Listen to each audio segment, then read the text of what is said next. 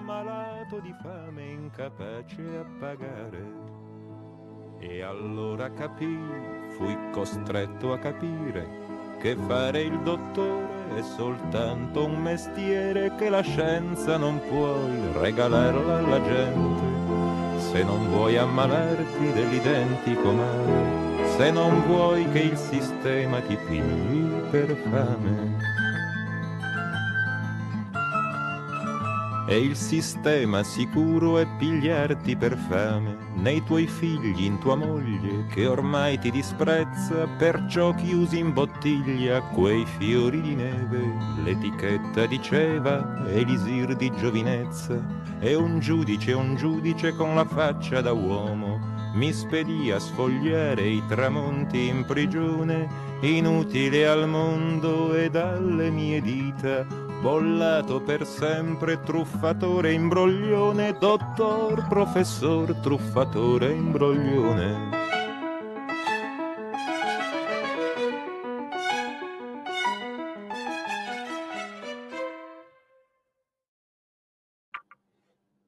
Ok. Eh. Eh, buongiorno a tutti, eh, siamo qui in diretta con il dottor Stefano Montanari che mh, si è prodigato tanto a parlarci e spiegarci eh, dei vaccini, dei danni dei vaccini. Oggi invece vogliamo parlare di questi ultimi vaccini che ci stanno obbligando uh, a inge- ingerire o a iniettarci. Uh, prego, dottore, io do a lei la parola e lascio lo schermo solo ed esclusivamente per lei. Se ci saranno domande da fare, io comparirò, o altrimenti uh, leggerò le, le domande che faranno gli ascoltatori. Uh, può andare, siamo. Sono pronto. Okay. Vaccini. Dobbiamo sapere che cosa sono i vaccini. Chiunque abbia delle nozioni di farmacologia sa che un vaccino, per essere un vaccino, deve contenere il patogeno. Che cosa vuol dire questo? Vuol dire che deve contenere il, eh, il, il germe della malattia, che può essere un virus, che può essere un batterio, e lo deve contenere in una forma tale da eh, indurre l'organismo a credere di essere infettato dalla malattia e produrre in quella maniera gli anticorpi. Questa è eh, la teoria del vaccino, che il vaccino per essere tale deve avere l'anticorpo, altrimenti non è, deve avere, scusate, il, il patogeno, altrimenti non è un vaccino, è altra cosa. Nessuno dice che non funzioni, dico semplicemente è altra cosa. Questo eh, farmaco che ci viene proposto o forse imposto oggi non ha le caratteristiche dei vaccini. Non è un vaccino. Chiunque abbia qualche nozione di farmacologia non può non sapere questa cosa. E allora quando ci dicono che è obbligatorio vaccinarsi, benissimo, però datemi un vaccino. Questo non lo è. Questo non è un vaccino. Che cos'è questo? Questa è una terapia genica perché eh, è un sistema per andare a interferire sul, eh, sulla genetica delle cellule. Allora qui non vorrei essere troppo noioso, cerco di spiegare il tutto in maniera che sia la più semplice possibile senza commettere degli errori.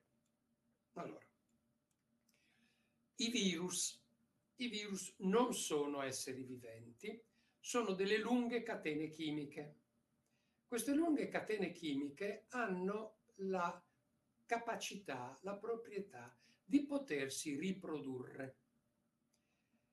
Eh, ma per farlo hanno bisogno di entrare in una cellula. Non tutte le cellule, anzi i virus sono molto, eh, sono molto, molto selettivi in queste cose.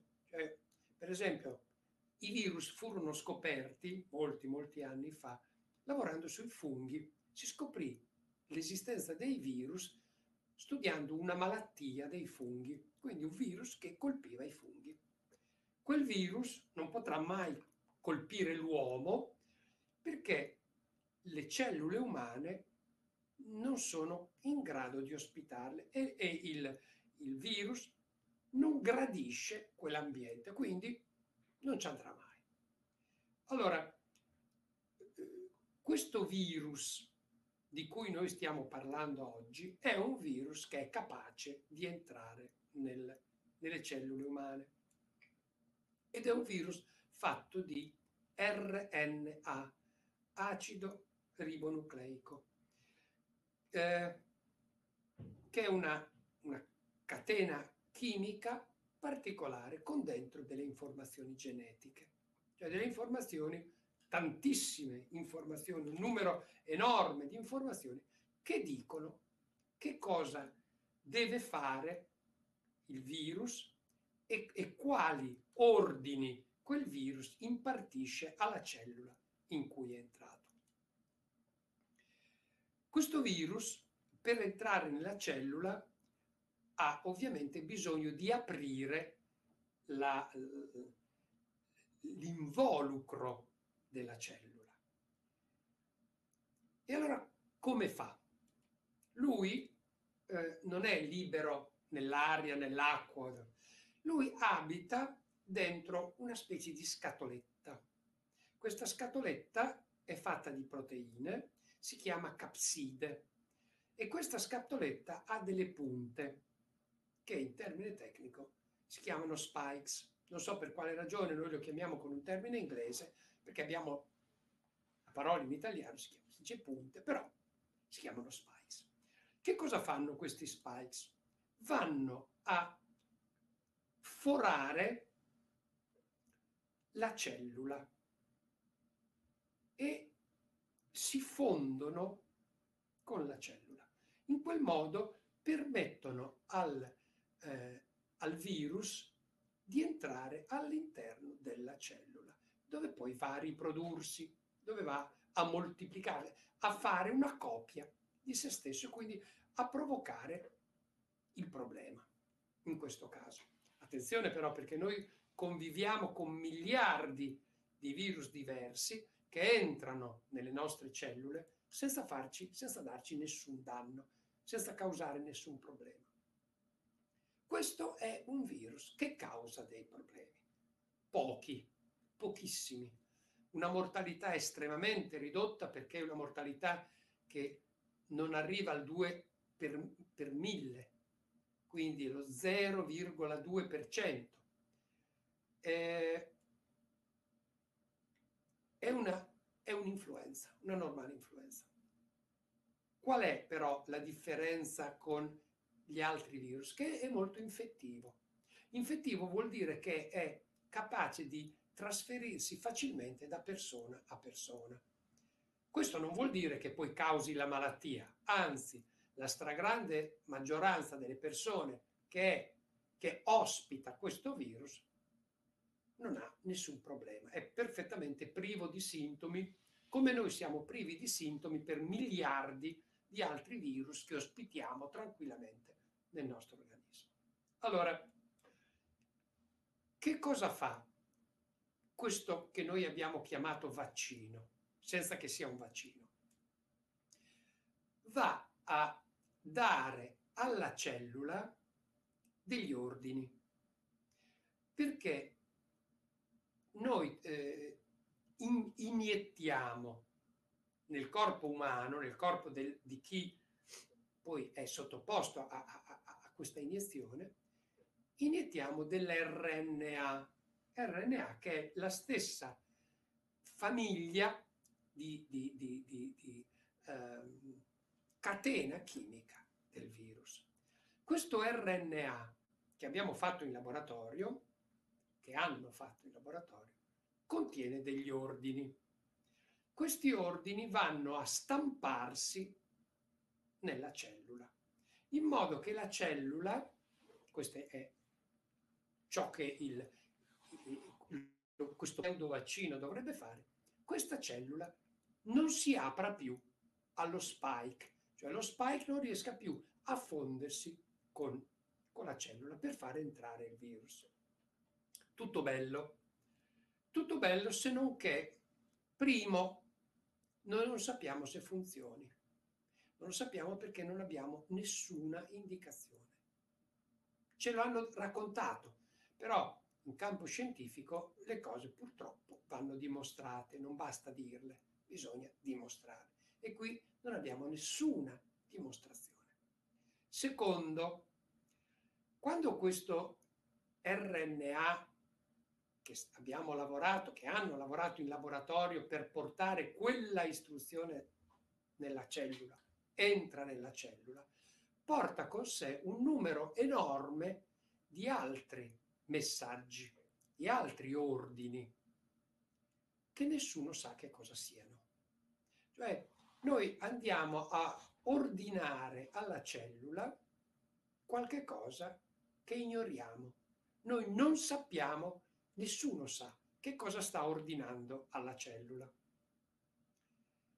Il che è piuttosto mh, allarmante, perché, attenzione, quando io eh, do degli ordini alla cellula, come sto facendo in, quella, in, questo, in questo frangente, io do degli ordini che possono essere eseguiti subito, ma do degli ordini che possono essere eseguiti a distanza di generazioni addirittura.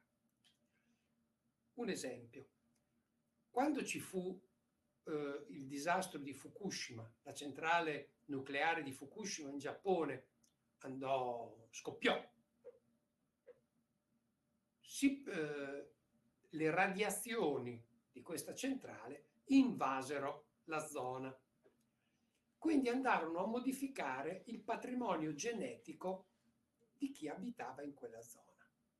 Qualcuno morì, altri si ammalarono, però noi non potevamo sapere che cosa sarebbe successo nelle generazioni future perché, eh, perché le generazioni da, da, da, umane si succedono con tempi lunghi. E allora eh, degli studiosi giapponesi sono andati a studiare delle farfalle. Le farfalle, delle farfalle tipiche della zona, eh, perché chiaramente le farfalle hanno delle eh, generazioni che si succedono molto molto rapidamente. Bene, queste farfalle avevano dei problemi. Poi la generazione successiva dei problemi un po' più grossi, quelle successive ancora problemi ancora più grossi, fino a che la farfalla si è estinta. Quindi andando a modificare il patrimonio genetico come fa questo vaccino e facendolo senza sapere esattamente che, anzi, neanche esattamente, proprio senza sapere che cosa noi stiamo facendo, noi ignoriamo quali saranno le conseguenze sulle generazioni future, ma non soltanto sui nostri figli, ma sui nostri nipoti e sui figli dei nostri nipoti. Io non sto dicendo che sarà un disastro, dico che non lo sappiamo. Quindi noi abbiamo fatto, stiamo facendo un grosso salto nel buio. Noi non sappiamo che cosa stiamo ordinando. Stiamo parlando una lingua che noi stessi non conosciamo, quindi non sappiamo di che cosa si tratti.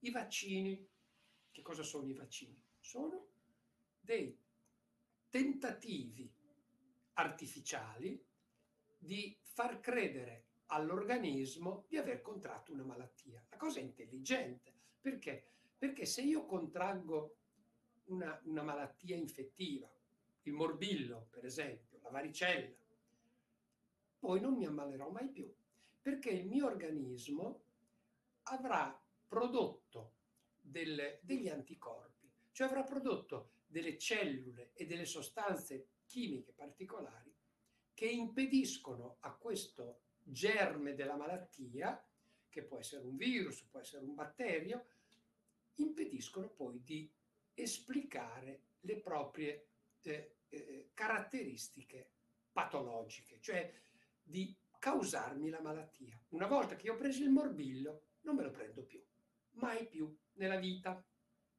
Allora, qual è l'idea del, del, del vaccino? L'idea del vaccino è io faccio credere all'organismo di aver contratto la malattia, in modo che l'organismo produca gli anticorpi. L'idea è, è, è indubbiamente intelligente, indubbiamente brillante, però ha un grosso difetto. Il grosso difetto è che non funziona.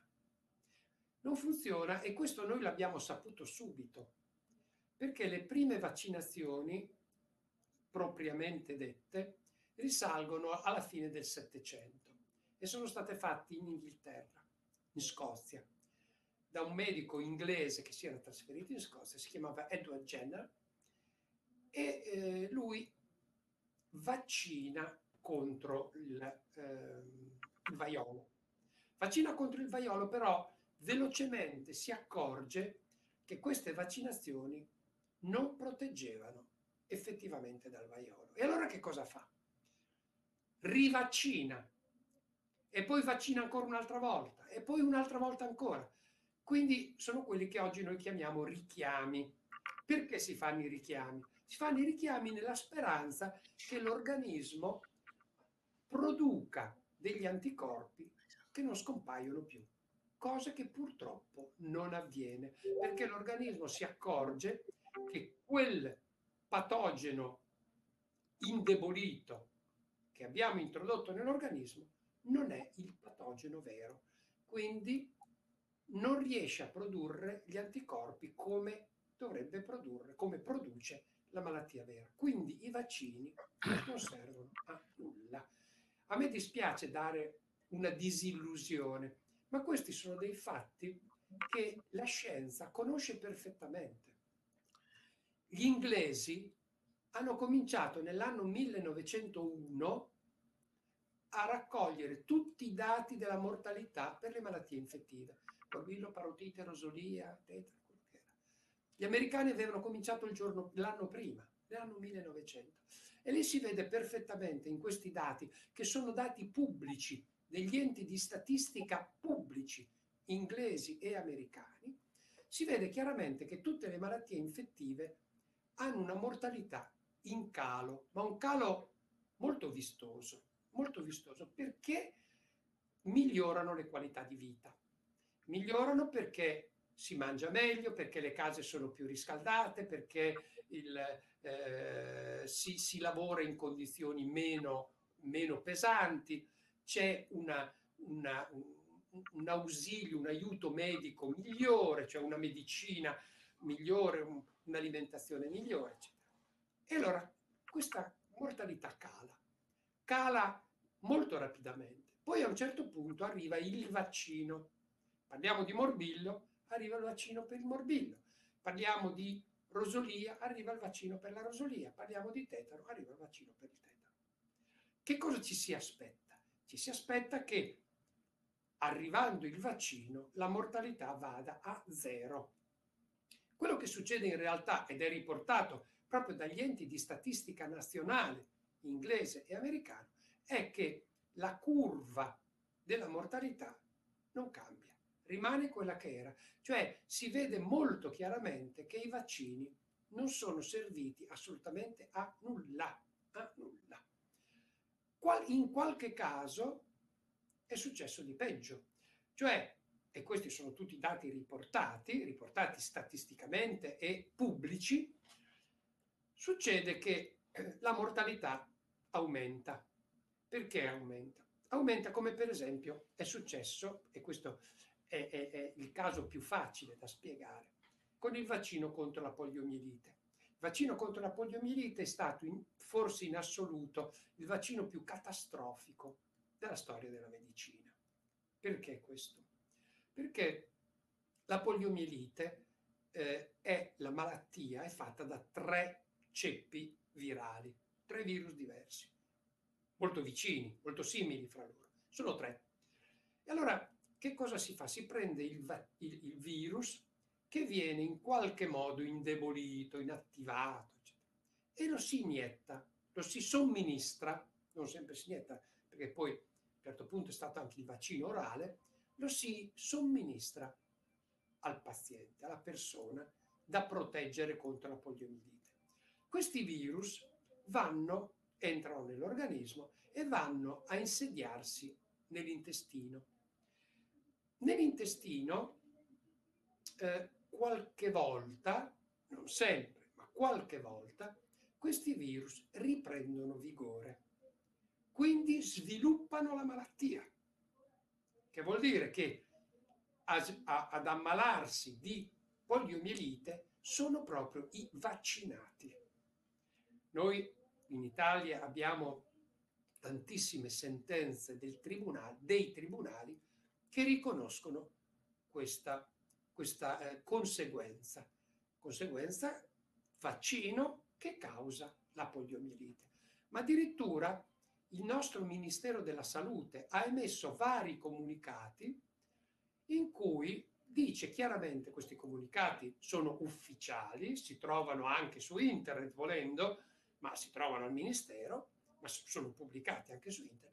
Questi comunicati dicono chiaramente che in varie zone del mondo, in Ucraina, in tante nazioni dell'Africa, ci sono delle, delle eh, epidemie da eh, poliomielite causate dal vaccino. Causate dal vaccino.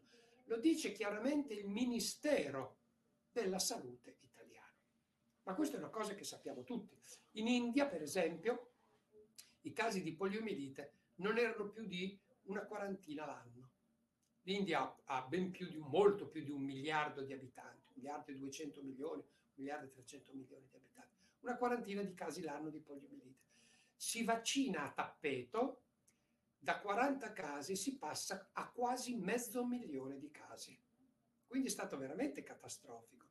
Ma così è per, per esempio, per eh, il, eh, la, il morbillo ci sono state proprio tante epidemie di morbillo causate dal vaccino. Epidemie di morbillo in cui si ammalavano esclusivamente i vaccinati. Allora quando il, il, il CDC americano, l'ente di controllo delle, delle malattie, ha invitato il produttore del vaccino a presentarsi e a rispondere sul perché si ammalassero soltanto gli, i, i vaccinati, quando la ditta aveva detto che erano state fatte delle prove per assicurare che non ci si sarebbe ammalati, anzi che si sarebbe stati protetti, il capo eh, del, del, servizio medico di, questi, di questa società ha risposto, il produttore ha risposto molto candidamente perché vi abbiamo mentito. Abbiamo mentito. Allora, i vaccini non solo non servono a nulla, ma servono a mantenere in vita la malattia. Senza, senza, i vaccini, una malattia come la poliomielite non ci sarebbe più. Sarebbe totalmente scomparsa, come scompaiono vari virus. Eh, epidemie come quella di morbillo non ci sarebbero stati. Per esempio, c'è stata un'epidemia gravissima in Mongolia dove c'era il 97% di mongoli, di, perso- di, di abitanti vaccinati contro il morbillo e lì c'è stata un'epidemia gravissima che non si era mai verificata nella storia, con il 97% di vaccinati. Allora, perché noi chiamiamo vaccino questo prodotto che in realtà è una terapia genica. Che vantaggio abbiamo noi di chiamare vaccino una terapia genica, cioè qualcosa che non ha nulla a che fare con i vaccini? Il motivo è pratico, puramente pratico. Ora, si deve sapere che i vaccini eh, non vengono sperimentati. Contrariamente a quello che viene fatto credere, nessun vaccino è mai stato sperimentato. Mai, mai quando raccontano che hanno sperimentato un vaccino, mentono clamorosamente, perché per, per, sperimentare un vaccino occorrono milioni di soggetti e occorrono decine di anni, cosa che nessuna ditta farmaceutica ma farebbe mai. Quindi nessun vaccino è mai stato sperimentato. Sono all'incirca 35 anni che nessun vaccino viene controllato. quindi sono totalmente fuori controllo. Noi da 16-17 anni analizziamo i vaccini, eh, ne abbiamo analizzati già quasi una cinquantina di tipi diversi, quindi molte centinaia di campioni, molte, molte centinaia di campioni. Li abbiamo trovati tutti indistintamente inquinati, ma inquinati in maniera gravissima, estremamente grave. Nessuno li va a controllare. L'altra caratteristica del vaccino è che per legge, ed è una legge quantomeno curiosa, i produttori del vaccino, dei vaccini, non hanno nessuna responsabilità né civile né penale sugli eventuali danni provocati dal prodotto. Quindi sono esenti, totalmente esenti da qualunque problema. L'altro vantaggio per il produttore del vaccino è che i vaccini non devono cercarsi i clienti perché i clienti sono obbligati ad esserlo. E allora i produttori hanno tutti il vantaggio a chiamare vaccino qualche cosa che vaccino non è, perché in quella maniera godono di tutti questi privilegi. Tutti questi privilegi fanno sì che il prodotto vaccino e il prodotto chiamato vaccino consenta dei guadagni che sono enormi. La, solo la Pfizer, che ha fatto uno di questi prodotti, uno dei tanti prodotti spacciati per vaccino senza essere vaccino, ha pubblicato il bilancio di previsione per il 2021. Solo per questo prodotto la Pfizer ha detto mal che vada, se andrà veramente molto male, noi dopo le tasse, dopo aver pagato le tasse, in, intascheremo 4 miliardi di dollari se andrà molto male. Quindi sono dei guadagni enormi che nessun prodotto al mondo consente, nessun prodotto al mondo permette, garantisce guadagni di quel genere. Con, quei, con quel denaro eh, eh, io posso comprare chi voglio, politici, medici, quanti medici sono corrotti? Io addirittura ho, ho degli elenchi, ho degli elenchi di, certi, di certe ditte farmaceutiche, di una in realtà, di una ditta farmaceutica, in cui ho i nomi, i cognomi, gli indirizzi e le cifre ricevute da un numero enorme di medici. Quindi vengono, vengono corrotti, vengono corrotti. Quindi oggi noi siamo costretti a subire il, eh, eh, le conseguenze di una corruzione a livello, a livello planetario, a livello mondiale, perché le ditte farmaceutiche con i guadagni enormi che hanno si, sono, si possono permettere di comprare chi vogliono.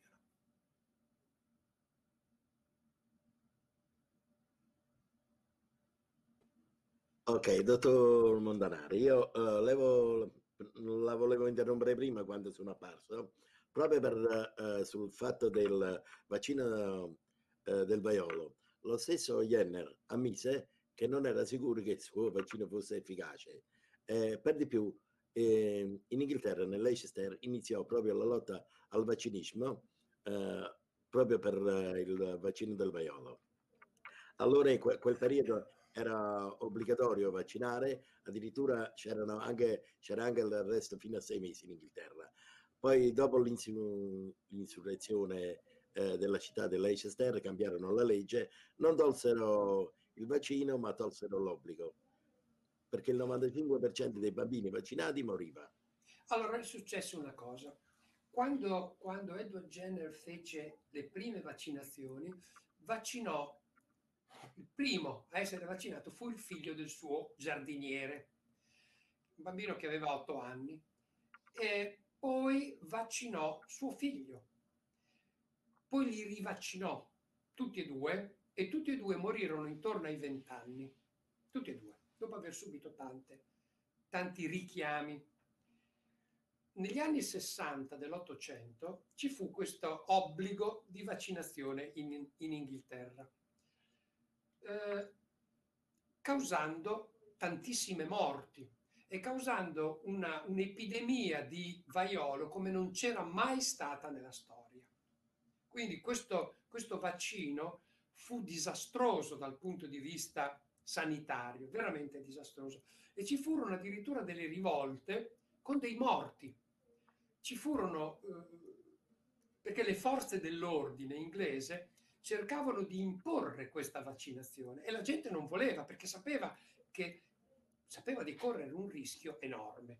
Quindi, quindi ci furono addirittura dei morti. Ma anche noi in Italia abbiamo avuto cose di questo genere. Quando negli anni 30 il regime fascista impose in un, in un piccolo territorio veneto, una cittadina che si chiama Gruaro, in, impose la vaccinazione contro la difterite con un vaccino di produzione italiana, era stato fatto a Napoli questo vaccino, e i bambini morivano, poi, eh, poi la gente scappava, la gente scappava e venivano inseguiti per essere vaccinati. Il medico condotto di Gruaro a un certo punto si dimise e disse io non voglio più essere complice di questo, di questo crimine che si sta perpetrando nel mio territorio. E lui smise di fare il medico, se ne andò se ne andò e ci furono parecchi morti. Allora, quello che è successo in Inghilterra e quello che è successo in Italia, poi in, in, in Canada successe la stessa cosa. In Canada nel 1919 ci fu proprio un'insurrezione contro la vaccinazione contro la, la, il, il vaiolo. Eh, di tutto questo, i libri di medicina di storia della medicina che si studiano all'università non riportano niente, niente. Per conoscere questi dati bisogna andare negli archivi dei giornali. Se si va negli archivi dei giornali, per esempio quelli inglesi, tutte queste notizie si trovano. Sì, io le ho trovate, infatti ho scritto un articolo sul mio blog proprio riguardo all'antivaccinismo. Uh, alla nascita dell'antivaccinismo proprio da Leicester. Sì, si trovano, bisogna sì, scavare in fondo. Però bisogna andare a cercare gli articoli sì. pubblicati nell'Ottocento da, dai giornali, perché i libri di medicina, di storia della medicina, non riportano questi dati. È un po' come eh, quando, quando ehm, George Orwell scrisse il suo libro famoso 1984, 1984, lui scrisse che eh, questo regime che lui aveva immaginato e che poi oggi si è avverato, ma oggi è molto peggio di quello che lui aveva pensato, lui aveva questo regime, che era quello del, del cosiddetto grande fratello, aveva cancellato la storia del passato. Quindi la gente non, con, non conosceva più quello che era accaduto. Un, un grande filosofo italiano del Seicento, Giovan Battista Vico, napoletano, eh, scriveva, sosteneva che la storia è maestra di vita, perché la storia si ripete. Tanti avvenimenti storici si ripetono tali e quali, semplicemente spostati nel tempo, senza che, ahimè, l'uomo faccia qualche cosa per contrastarli. Quindi la, la, la storia è maestra di vita, ma, ma, noi siamo dei cattivi allievi, allievi perché non impariamo niente. Brutti Però che cosa si fa? Che cosa si fa? Per essere sicuri si cancella la storia, la si cancella. Quindi lo studente di medicina non, non, conosce più la storia della medicina. Per esempio, non sa che quando nel 1805 Napoleone Bonaparte eh, rese obbligatoria la vaccinazione contro la, eh, la, il vaiolo per i suoi militari, solo per i militari, i suoi medici dissero noi non vaccineremo mai chi già ha avuto il vaiolo. Perché? Perché è, questi corrono un rischio che è enorme tanto non prenderanno più il vaiolo perché l'hanno già avuto. Poi se io lo vaccino, quello rischia di morire per altri motivi. Nel 1831 successe la stessa cosa per l'esercito piemontese e per l'esercito prussiano. Anche lì i medici dissero noi non vacciniamo chi già si è ammalato. Invece oggi si vaccinano tranquillamente persone che già sono state ammalate. Io proprio stamattina ho avuto qui un ragazzo che è stato vaccinato contro la parotite, gli orecchioni. Due anni dopo si è ammalato di orecchioni e dieci anni dopo lo hanno vaccinato di nuovo per gli orecchioni, per, per la parotite. Quindi qui siamo di fronte a degli abusi medici che sono di una gravità assoluta, perché poi questo bambino, questo che adesso è un ragazzo, si è ammalato gravemente, molto gravemente. E quindi siamo di fronte a una vera e propria criminalità medica. E vaccina, eh, cioè, gli antichi egizi si immunizzavano dal vaiolo andando pungendo chi già aveva il vaiolo Eh, certo. lo, punge- eh, lo pungevano con un ago e poi se lo iniettavano anche loro sulla, lo- sulla loro pelle appunto per eh, immunizzarsi dal vaiolo. Questo, questo, vaccini. questo lo si faceva, si è fatto tan- per tanti, tanti anni e eh, ci sono addirittura dei documenti scritti indiani che risalgono più o meno all'anno 1000 che parlano di questa cosa.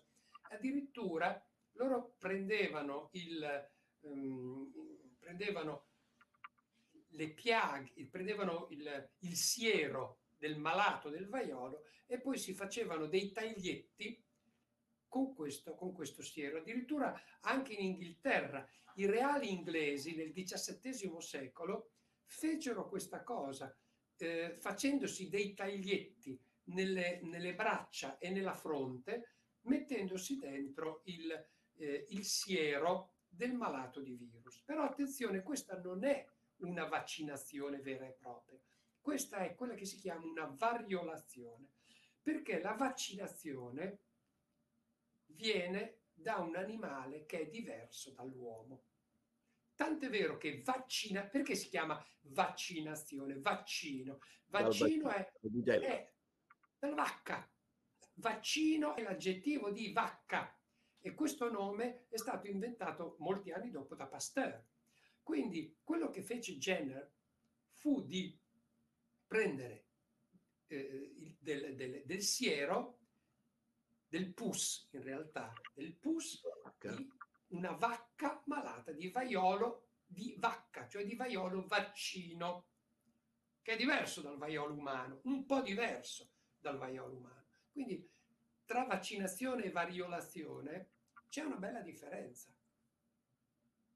Ecco, è la stessa cosa come eh, bere il latte di mucca e il È latte quello della mamma. Eh, Eh, eh, certo. ecco, è la stessa cosa. Eh, comunque, eh, un'altra cosa che eh, le volevo chiedere riguarda il fatto, anzi, gli, volevo dire sul fatto del vaccino della polio. Io ho avuto una sorella che fu vaccinata eh, e lo stesso è- ha preso la polio, l'ha presa, l'ha presa anche in un modo molto più forte. È Eh, dei certo. casi più gravi di poliomielite che Ma io ho visto. perché? Perché questo? Perché i, i virus che, sono stati, che erano stati inseriti in sua sorella sono finiti nell'intestino e lì hanno ripreso, diciamo erroneamente, vitalità. Vitalità non è esatto perché, perché il virus non è un essere vivente, comunque hanno ripreso la loro possibilità di attività. Ma noi abbiamo avuto tantissime persone che si sono ammalate di poliomielite proprio perché si erano vaccinate. Quindi quel vaccino non ha affatto protetto dalla poliomielite, anzi ha mantenuto viva la poliomielite come malattia. È stata catastrofica quella, quella vaccinazione, una vera catastrofe, che poi ha fatto anche di peggio. Perché di peggio?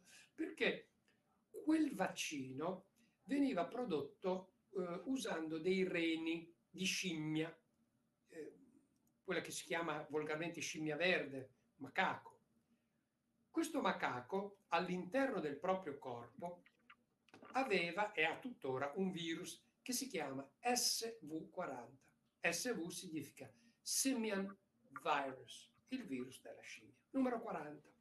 All'interno della scimmia questo virus è totalmente innocuo, non fa nulla perché la scimmia e il virus riescono a convivere pacificamente come si fa per miliardi di virus diversi. Questo virus però, l'SV40, è entrato nel vaccino, perché il vaccino è stato prodotto proprio con i reni di quella scimmia, partendo dai reni. Quel virus entra nel corpo umano di tutti i vaccinati. Poi se ne rimane lì tranquillo e nella maggior parte dei casi non fa assolutamente nulla. Però può accadere che anche dopo decine di anni, perché questo virus non scompare, rimane nel nostro corpo, lì, tranquillo. Può accadere che dopo decine di anni lui trovi delle condizioni eh, biologiche adatte a lui. Quindi lui comincia a riprodursi e ci causa il cancro del cervello, il cancro delle ossa e un cancro che è molto simile, un cancro della pleura. Ce lo causa proprio l'SV40. Ma chi è che va a controllare l'origine di quel cancro attribuendolo al vaccino quando uno magari è stato vaccinato 40 anni prima? Nessuno. Bisognerebbe andare a cercare l'SV40 e l'SV40 entra nel corpo umano solo attraverso il vaccino. Non esistono altre possibilità. Quindi, se si va a cercare l'SV40 in questi malati di cancro, lo si trova, solo che non si fa. Non si fa perché non conviene. Non conviene perché eh, altrimenti tutto il business dei vaccini comincia a, a vacillare e la gente non si vaccina più. Nel, um, al di là del, eh, diciamo, de, dell'utile de, del business dei vaccini, eh, perché ci vogliono vaccinare per forza? Eh, ci vogliono vaccinare per forza per vari motivi. Uno, il più banale e volgare. È un business di centinaia di miliardi di dollari senza nessun problema, senza nessuna responsabilità legale e senza nemmeno disturbarsi più di tanto, perché i clienti sono obbligati. Quindi le ditte farmaceutiche guadagnano miliardi a palate. Ma l'interesse non è soltanto quello, l'interesse è quello di tutto ciò che ruota intorno alla ditta farmaceutica, alle ditte farmaceutiche, cioè un sistema di corruzione enorme. Quindi politici che vengono corrotti, medici che vengono corrotti, c'è tutto, tutto un grande sistema.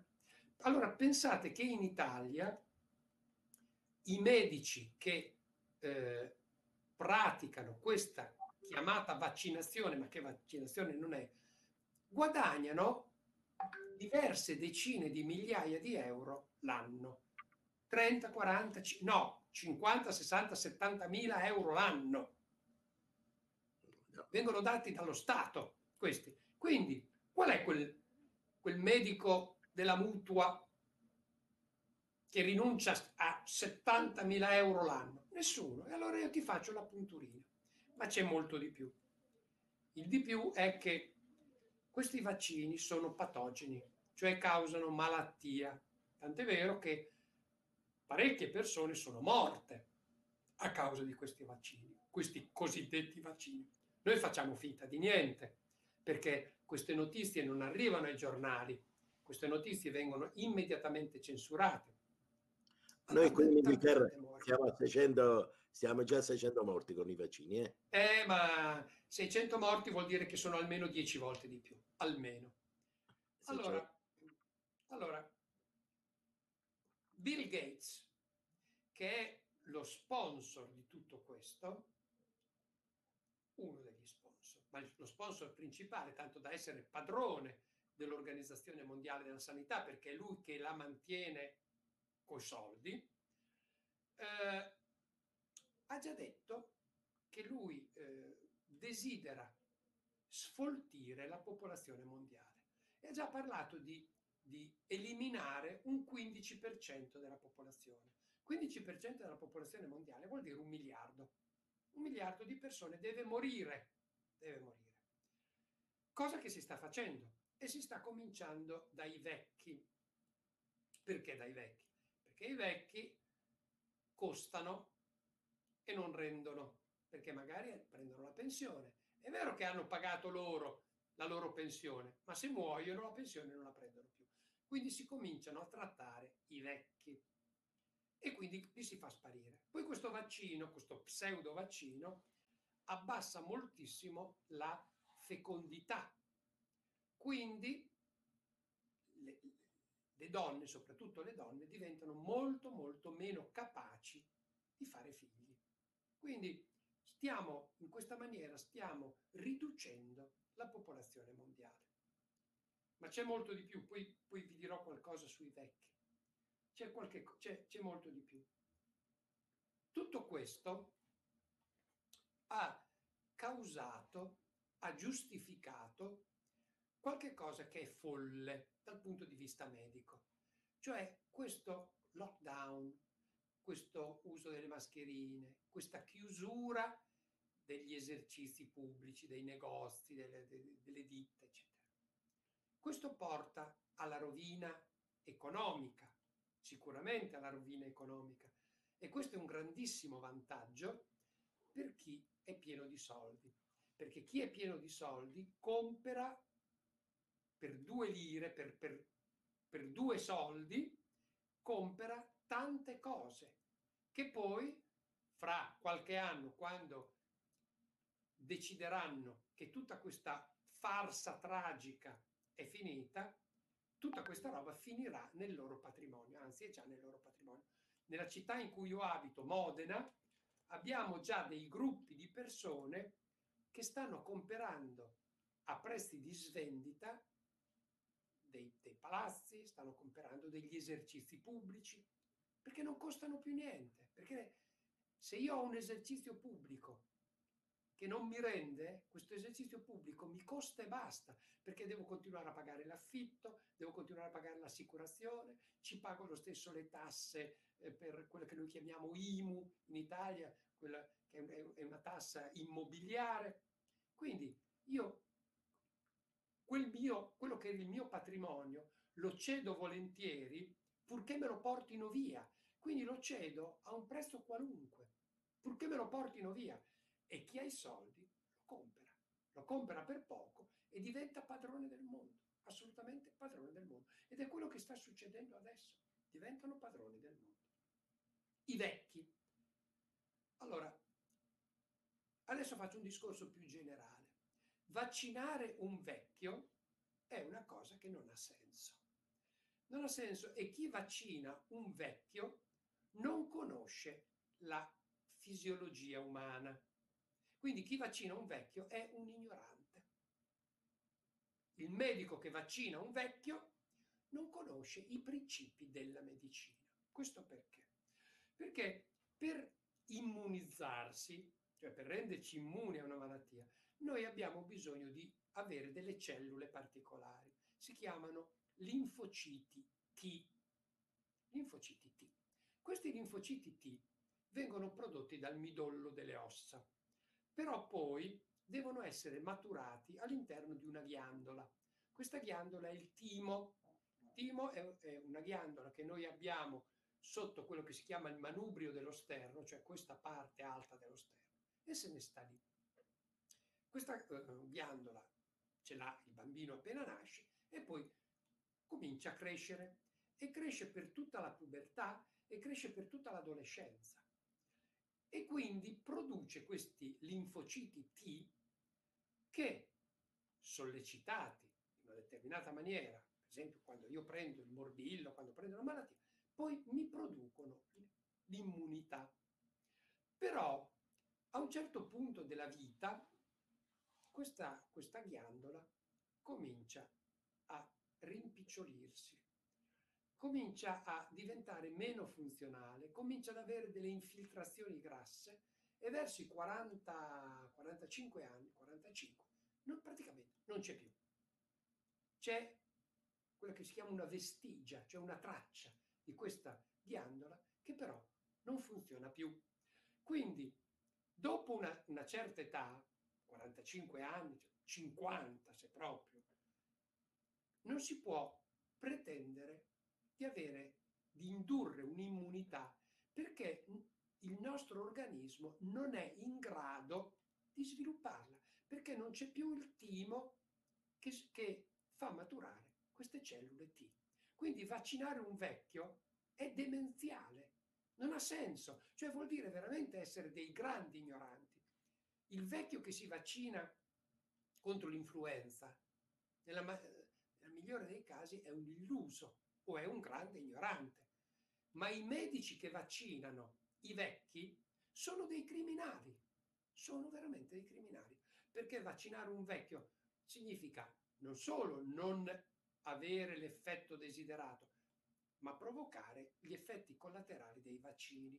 Attenzione perché i vaccini contengono tantissime sostanze che sono velenose e alcune sono addirittura vietate in medicina. Sono vietate, eppure le contengono. E le contengono tanto che sono scritte nell'elenco dei, dei componenti. Cioè il produttore stesso ce lo dice ci dice guarda che c'è quel determinato prodotto, poi uno va a vedere e dice ma, ma questo è vietato, Vieta, è vietato per legge, io ce lo metto lo stesso, qual è il problema? No, eh, volevo dirlo una cosa, c'è eh, questi Provax, no? Eh, gente normale che non è né medico né niente, però sono Provax perché sono a favore dei vaccini non ho capito mai il perché. Comunque che eh, a volte eh, prendono il bugiardino del vaccino, no? e lo confrontano con il bugiardino dei Loki. No? Dicono, guarda, hanno gli stessi effetti collaterali, però tu Loki te lo prendi per il mal di testa, no? Loro dicono. Quindi io eh, vorrei che lei mi facesse un, una chiarificazione eh, fra i due bugiardini, quelli del Loki e quello del... Allora, Loki, Loki è un, un farmaco eh, che ha dei grossi effetti collaterali, quindi Loki non andrebbe mai preso mai. Chi prende l'occhi rischia.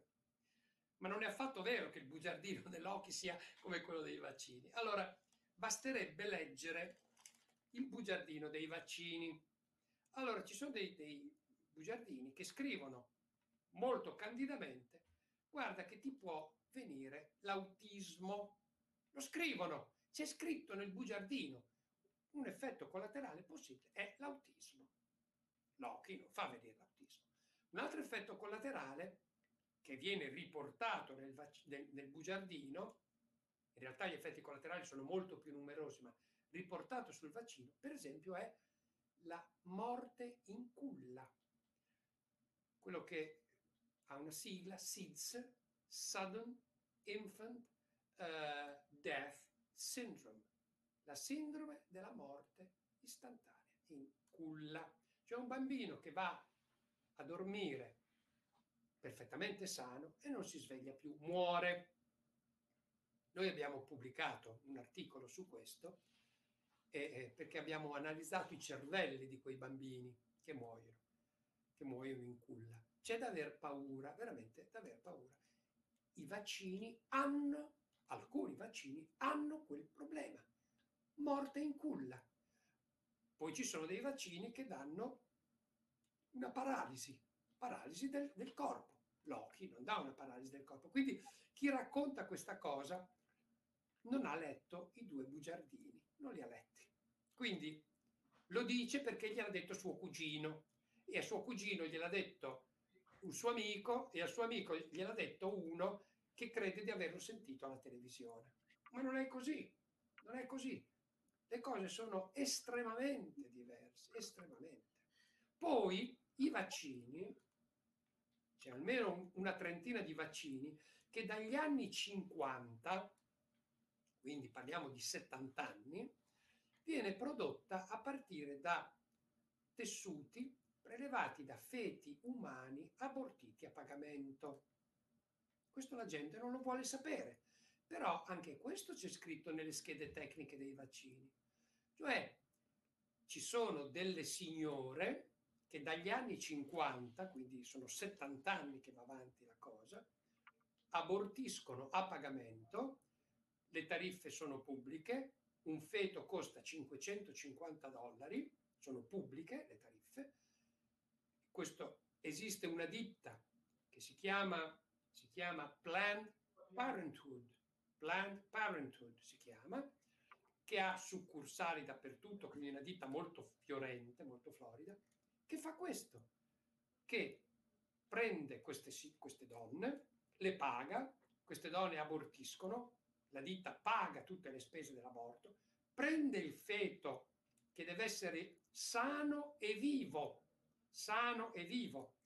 Poi questo feto viene sezionato mentre è vivo, senza anestesia, perché altrimenti l'anestesia può danneggiare i tessuti. Ora vuole la, la fisiologia che i feti siano molto più sensibili al dolore degli adulti. Quindi questi feti soffrono moltissimo, tanto che si contorcono quando vengono sezionati. Quindi il, il signore che fa la sezione è anche molto bravo, molto bravo perché riesce a, a prelevare i polmoni, il fegato, i reni di un piccolo omino che si muove. Non è facile farlo. Quindi tecnicamente sono molto bravi, però chi si vaccina è complice di, questo, di questa cosa. Cioè io mi vaccino contro il morbillo e quel, per, per fare quel vaccino sono stati uccisi dei bambini, dei feti, poi chiamateli come volete. E, e, questo è quello che succede, ma questo non è una cosa che so soltanto io. Basterebbe semplicemente andarsi a leggere le schede tecniche dei vaccini, cosa che nessuno fa. E quindi chi si vaccina è un assassino. Eh, eh, è, so. è, è, pesa- è, forse un po' pesante quello che ho detto, però la, purtroppo è la verità. Uh, dottor Mondanà, io le dice, lei per questa informazione che ha fatto dall'inizio, perché un, sono molti anni che lei sta dedicando a queste, queste informazioni, a questa conoscenza anche il pubblico, eh, diciamo, eh, meno documentato. E, e, lei su questo ha ricevuto, in passato ha ricevuto um, molte minacce. Sì, ma anche, anche, anche stamattina. Minacce ecco, di morte. Eh, io infatti volevo parlare di questo ultimamente. Di cosa l'hanno minacciata? Di morte, di morte. Allora, c'è chi dice che mi aspetta davanti a casa per uccidermi, c'è chi dice che mi investirà con l'automobile e mh, mm, ci sono dei, dei, dei, siti internet che riportano queste cose. Quindi addirittura mh, mm, ci sono delle, dei personaggi che, che rivestono delle cariche istituzionali che ospitano queste minacce. Quindi, però, se credono di fare paura a me, forse hanno sbagliato persona. Lei ha provato a, denunciare alla polizia? Eh, adesso, adesso mh, mm, raccolgo l'ultima minaccia che è quella di stamattina e poi la vado, la vado a, um, a, riportare, vado a denunciare alla polizia perché c'è ovviamente c'è sono nomi e cognomi, eh, c'è il, i personaggi che ospitano questi, queste minacce, quindi sono complici anche loro, eh, ma non succederà assolutamente niente. Io sono già stato minacciato in passato.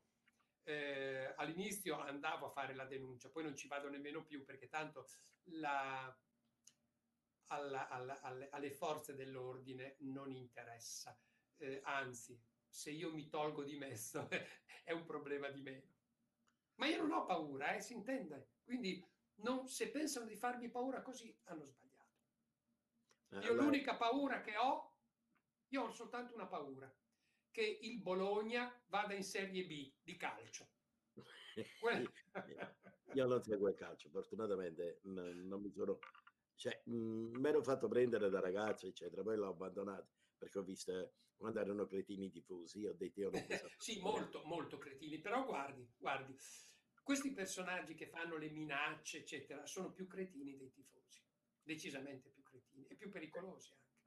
Anche se a me piace il calcio, eh, mi piaceva giocarlo, mi piaceva guardarlo, eccetera, però eh, eh, ecco, fare il tifo non mi piace, devo stare contro quello perché quello no, è... No, ma io, io ovviamente ho, scher- ho scherzato prima, ho scherzato perché eh, ne... guarda, io sono stato un atleta, in, in, passato ero un maratoneta, ho anche vinto 15 campionati italiani a squadre, quindi ero anche forte, come, come abbastanza forte. Insomma, come come, e quindi quando chi ha fatto sport vero non può essere tifoso.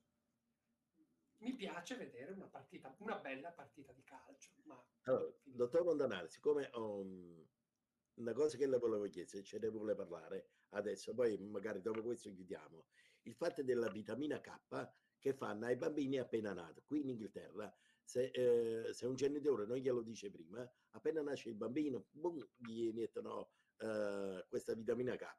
Ci vuole dare, io grazie a lei, ai miei nipotini non gliel'ho fatta fare. Eh, ci può dare delucidazione dei danni sì. che può fare questa vitamina K? Allora, allora, allora, qui bisogna essere molto chiari, lo fanno anche in Italia, lo fanno senza chiedere niente a nessuno, anzi la maggior parte di quello che, vengono, che viene fatto negli ospedali viene fatto di nascosto. Eh, la vitamina K in sé è una vitamina che serve, guardi che io sto preparando dei, dei, dei, dei prodotti per il, per, il, um, per il sistema immunitario e in uno di questi prodotti, che non è ancora uscito, io userò la vitamina K. Vitamina K però naturale, non, non quella sintetica. La vitamina K è una vitamina che è indispensabile per, eh, nel, nel, nel, neonato, per impedire delle eh, emorragie. Emorragie che avvengono solo in caso di carenza di questa vitamina. Ora, trovare un neonato che abbia carenza di queste vitamine è quasi impossibile. Veramente quasi impossibile. È una cosa folle. Per di più, per di più, se per caso capita che il bambino non ha la vitamina K, cosa che è quasi impossibile, ripeto, la somministrazione deve essere fatta molto prima della nascita. Attraverso la madre deve essere fatta. Perché se io gliela faccio quando è nato, questa vitamina K, prima di avere effetto, ci impiega settimane e settimane. Quindi se veramente il bambino avesse dei problemi di emorragie, morirebbe tranquillamente con la vitamina K. Quindi non serve, non serve a niente. Però, però noi abbiamo analizzato, abbiamo analizzato una fiala, una sola fiala di questa vitamina K e purtroppo era non poco inquinata. Quindi, mentre la vitamina K in sé non fa niente, anzi potrebbe addirittura far bene, perché tutte le vitamine fanno bene, gli inquinanti che ci sono dentro bene non fanno, certamente bene non fanno. E quindi io, io al bambino la vitamina K, quando è nato, non gliela farei fare la puntura di vitamina K. Non gliela farei fare. Perché è inutile e perché sottoponiamo il bambino al rischio di vedersi iniettato dei, degli inquinanti. Che poi a, al bambino appena nato diventano ormoni una volta che entrano nel corpo. No, no, no, no, non diventano no. ormoni. No, no. Mm. Pensavo che divenissero ormoni per, il, per i bambini. Eh, comunque, io uh, vorrei mandare um, un attimo uh, una, le slide uh, di queste sue preparazioni che ha fatto per immunizzarci, diciamo, immunizzare per proteggerci. Le, mando un attimo queste slide e poi magari salutiamo. Eh. Ci date il vaccino e ci mette qua, qua un bel. Sì, bisogna, bisogna spiegare il perché. Eh, allora, ci dica queste che cos'è la prima, Vital C. Questa, questa è un, un, un, insieme di vitamine C, però naturali. Perché? Perché la vitamina C è in sé un acido, acido ascorbico, che si può anche produrre in laboratorio. I cinesi ne producono circa 100.000 tonnellate l'anno di vitamina C, di acido ascorbico, che è vitamina C pura, purissima. Però la vitamina C pura non esiste in natura. In natura la vitamina C, cioè l'acido ascorbico, è sempre insieme a decine o a centinaia di altre sostanze che attivano questa vitamina C. Se io non ho tutta quest'altra serie di sostanze, la vitamina C dei cinesi mi serve a poco. non è che non serva, non è che faccia male, ma mi serve a poco. Quindi ho fatto una preparazione con tre piante che contengono sì la vitamina C, che però è di origine naturale, e contengono tutte le altre decine, e decine di sostanze che sono indispensabili per, per far sì che questa vitamina C funzioni. Perché è importante soprattutto oggi? Perché con, queste, con questo prodotto e anche con gli altri che ho, che ho fatto, si eh, rafforza il nostro sistema immunitario. Il sistema immunitario, a differenza del farmaco, funziona su tutti i patogeni, cioè su tutti i generatori di malattia, tutti, tutti. Mentre il farmaco, quando funziona, funziona verso un patogeno. Quindi se io ho la possibilità di difendermi da tutte le malattie, eh, sono molto più tranquillo. Se poi lo faccio con dei prodotti che non hanno effetti collaterali perché sono naturali, beh, ancora meglio. Quindi io ho fatto questo, si chiama Vital C, perché proprio è un insieme di queste vitamine, di vitamina C naturale, ma dentro ci sono anche, insieme a questa vitamina eh, C, le sostanze che ci sono in queste tre piante, quindi sono delle vitamine del gruppo B, c'è la vitamina A, c'è la vitamina E, ci sono degli enzimi, ci sono tantissime altre sostanze che non gli ho messo io, ce le ha messe la natura, sono naturali e quindi servono proprio per eh, il sistema immunitario. Invece quest'altro qua, il Robur, che cos'è? Questo, questo è allora, questo è, è, credo sia abbastanza interessante perché è a base di, di colostro. Ci sono tante sostanze dentro, la, la più importante in questo, in questo eh, prodotto è il colostro. Il colostro è il primo latte che viene prodotto dalla mamma. Quando la mamma partorisce un bambino, non ha subito il latte nel suo seno, ha una specie di prelatte che si chiama colostro. Questo colostro è fondamentale per il bambino perché il bambino quando nasce ha un sistema immunitario tutto sommato debole. Allora, bisogna mettere il bambino in condizioni di rafforzare molto velocemente il sistema immunitario. La natura ci ha dato il colostro. Colostro è questo prelatte che attiva in una maniera formidabile il, il sistema immunitario. Quindi questo prodotto è a base di colostro. Poi ci sono anche delle altre piante, c'è l'echinacea per esempio, che sono tutte piante che rafforzano il sistema immunitario, però la base è il colostro. Anche questi sono tutti prodotti naturali ed è fondamentale per chi, per chi vuole rifarsi questo sistema immunitario che una dieta cattiva, una, una, eh, un uso dei farmaci cattivo, una, una vita non sana, purtroppo ha provocato. Invece parliamo dell'ultimo prodotto, questo qua. Quello è diverso, questo è diverso, questo è per il, il colesterolo. Anche qui ho adoperato delle, delle piante che servono per, per equilibrare il colesterolo. Perché attenzione, il colesterolo, che è tanto demonizzato, è un grasso che è indispensabile. È indispensabile perché addirittura eh, ci sono degli ormoni, degli ormoni sessuali, per esempio, praticamente tutti derivano dal colesterolo. Il testosterone, che è il classico ormone maschile, viene dal colesterolo. La vitamina D, sono cinque in realtà le vitamine del gruppo D, hanno come base una molecola che è quella del colesterolo. Quindi il colesterolo ci deve essere, però deve essere equilibrato. E, quest- e la natura, ancora una volta, ci dà il modo di equilibrare il colesterolo.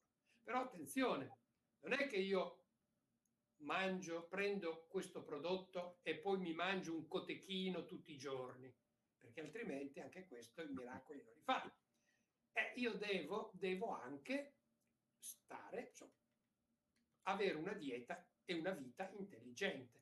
Quindi devo mangiare in maniera corretta, devo fare movimento, devo prendere il sole, fare, fare, fare una vita intelligente. Dove si può acquistare e come si può acquistare questi prodotti? Eh, esclusivamente attraverso, attraverso internet, perché noi non abbiamo una distribuzione di questo. Attraverso internet si, c'è, una, c'è un sito eh, che si chiama eh, freehealthacademy.shop freehealthacademy.shop eh, lì si possono ordinare, arrivano, arrivano a casa in 3-4 giorni arrivano a casa questi prodotti. E per esempio io ho scoperto che ci sono eh, diversi atleti che li prendono perché in quella maniera non si ammalano. E comunque, eh, con questo io direi che possiamo anche chiudere. Eh, e io chiudo, siccome questi vaccini eh, fanno parte di questa eh, diciamo categoria di grande reset che vogliono fare all'umanità. Quindi io chiudo con uh, un video che mi hanno mandato poco fa in regia e che parla proprio del grande reset tra uh, sia dei vaccini, sia della geoingegneria, tecnologia, eccetera. E con questo salutiamo i nostri spettatori.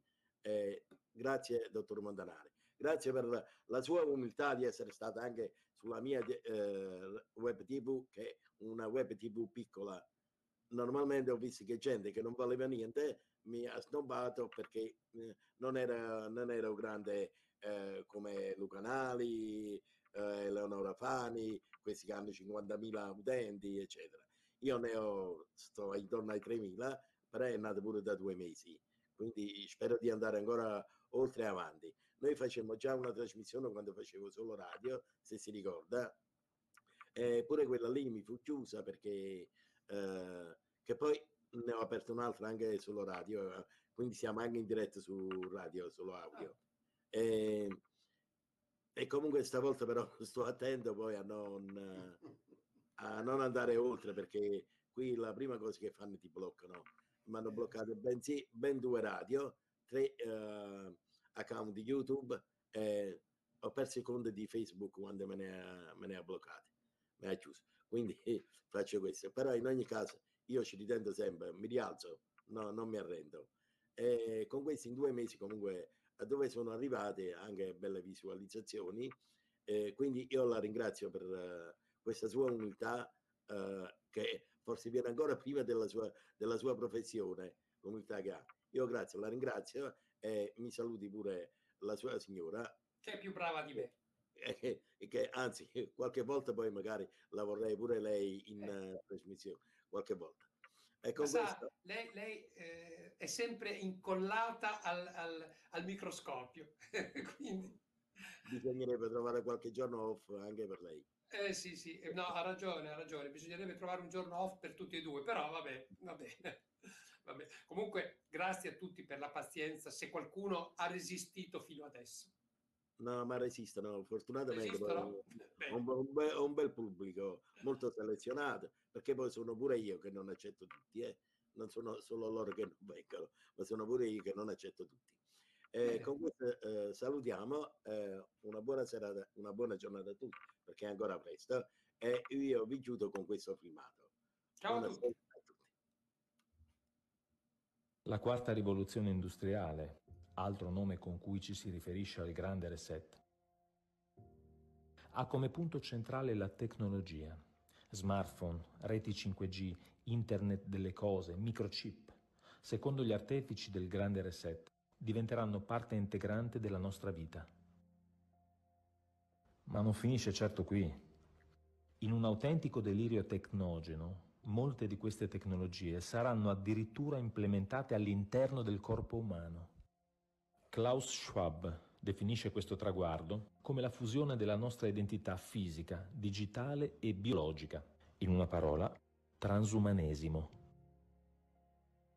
Tutti i servizi saranno digitalizzati, con l'obiettivo di creare una società cashless in cui il contante sarà definitivamente abolito. Un altro aspetto del grande reset riguarda il cibo. Un futuro sostenibile dovrà prevedere cibi OGM e carni sintetiche create in laboratorio. I grandi cambiamenti climatici e l'economia verde sono solo degli espedienti per portare avanti l'agenda globalista del Forum economico mondiale. Non è certo la natura che a loro interessa, ma l'incentivazione di investimenti per la sostenibilità che arricchiranno ancora di più le multinazionali. Intelligenza artificiale, robot e altre tecnologie digitali spazzeranno via milioni di posti di lavoro. Le piccole e medie aziende spariranno, mentre le multinazionali diventeranno sempre più grandi e potenti. Alla gente che perderà il lavoro verrà concesso un reddito universale, subordinato a regole ben precise, rinuncia della proprietà privata, rinuncia a ogni bene personale, consenso incondizionato alle vaccinazioni. In questo video molto controverso, risalente al 18 novembre 2016, sono elencate otto predizioni per il 2030, sviluppate dal Forum Economico Mondiale. La prima predizione riguarda proprio la scomparsa della proprietà privata. Nel 2030 non avrai nulla e sarai felice. Questo è ovviamente il futuro auspicato dalle elite globaliste, lo 0,0001% della popolazione, a patto che noi, il rimanente 99,9999% glielo permetteremo. A livello macroeconomico nazionale e globale, una delle cose che ci preoccupa di più è l'aumento del debito. In tutto il mondo stiamo spendendo 10 trilioni per affrontare gli effetti negativi a breve termine della pandemia. Ma dovremmo essere consapevoli che stiamo solo aumentando il nostro debito.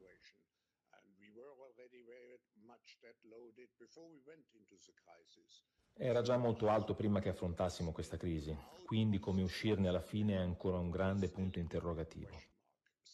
In secondo luogo, sappiamo che c'è un forte impatto su diversi settori.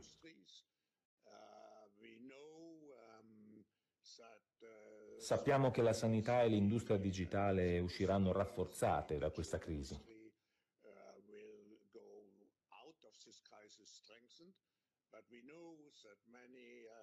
Ma sappiamo anche che molte industrie che fanno affidamento in particolare sull'interazione fisica avranno difficoltà a sopravvivere.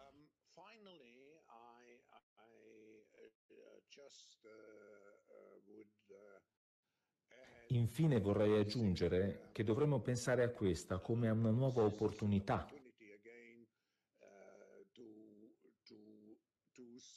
per trovare soluzioni utili per le future generazioni. Quindi perché non associare gli aiuti statali alla green economy?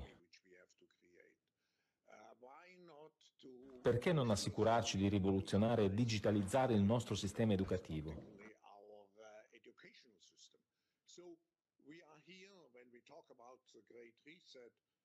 Quando parliamo di grande reset, parliamo anche di innovazione, di come possiamo fare le cose in modo diverso da come le facevamo.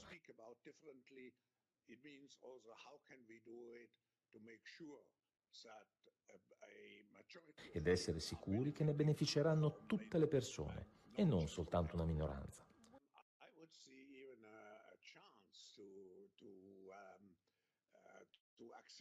Attraverso la pandemia io vedo la possibilità di accelerare questa transizione.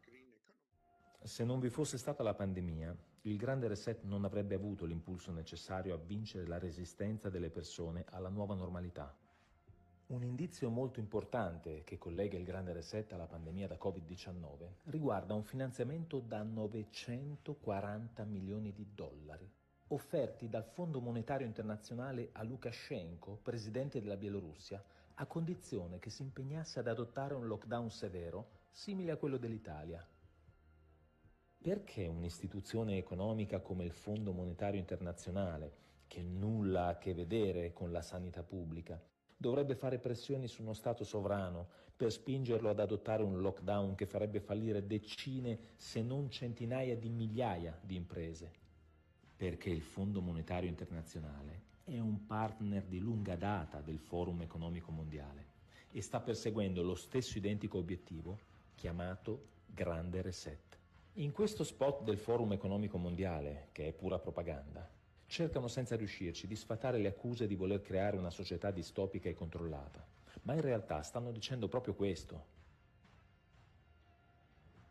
Un mondo di gente con la museruola, a cui non è permesso esprimere il dissenso, a cui viene impedita la libertà di espressione, di movimento e di assembramento. Un mondo in cui le elite mondialiste avranno un potere assoluto e gli stati saranno svuotati da qualsiasi sovranità. George Orwell, con il suo celebre romanzo 1984, ci aveva messo in guardia su quello che sarebbe potuto accadere. Qualcosa come 1984 potrebbe effettivamente accadere. Questa è la direzione in cui il mondo è orientato al momento.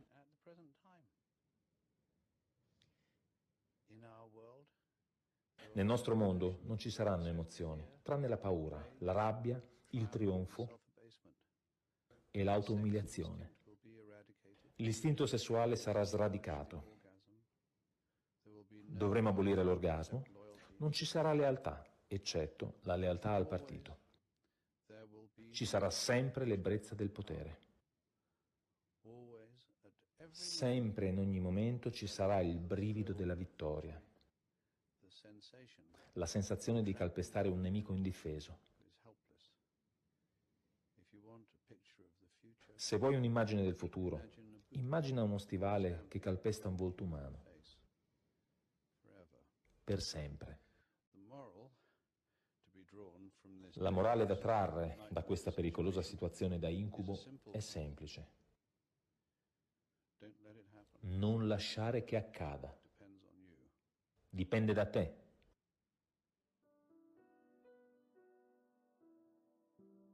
La pandemia inizia e finisce quando si accende e si spegne la TV. Il grande reset prevede la distruzione della socialità e l'implementazione estrema della digitalizzazione e dello smart working. Vogliono che le persone se ne stiano rinchiuse in casa, a lavorare da sole e a socializzare soltanto attraverso lo schermo di un PC o di uno smartphone. Hanno paura degli assembramenti, hanno paura che le persone si riuniscano fisicamente nello stesso posto per confrontarsi con idee ed opinioni non allineate alla narrazione mainstream. Dobbiamo riappropriarci della normalità, del contatto umano, che è anche contatto energetico e vibrazionale.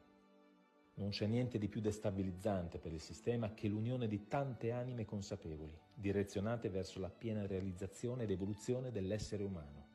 Tempi come questi sono propedeutici al risveglio, perché solo un grande scossone può svegliare qualcuno profondamente addormentato. Come disse George Orwell, per fermare questo piano diabolico dobbiamo fare una cosa semplice. Non lasciamo che accada. Dipende solo da noi.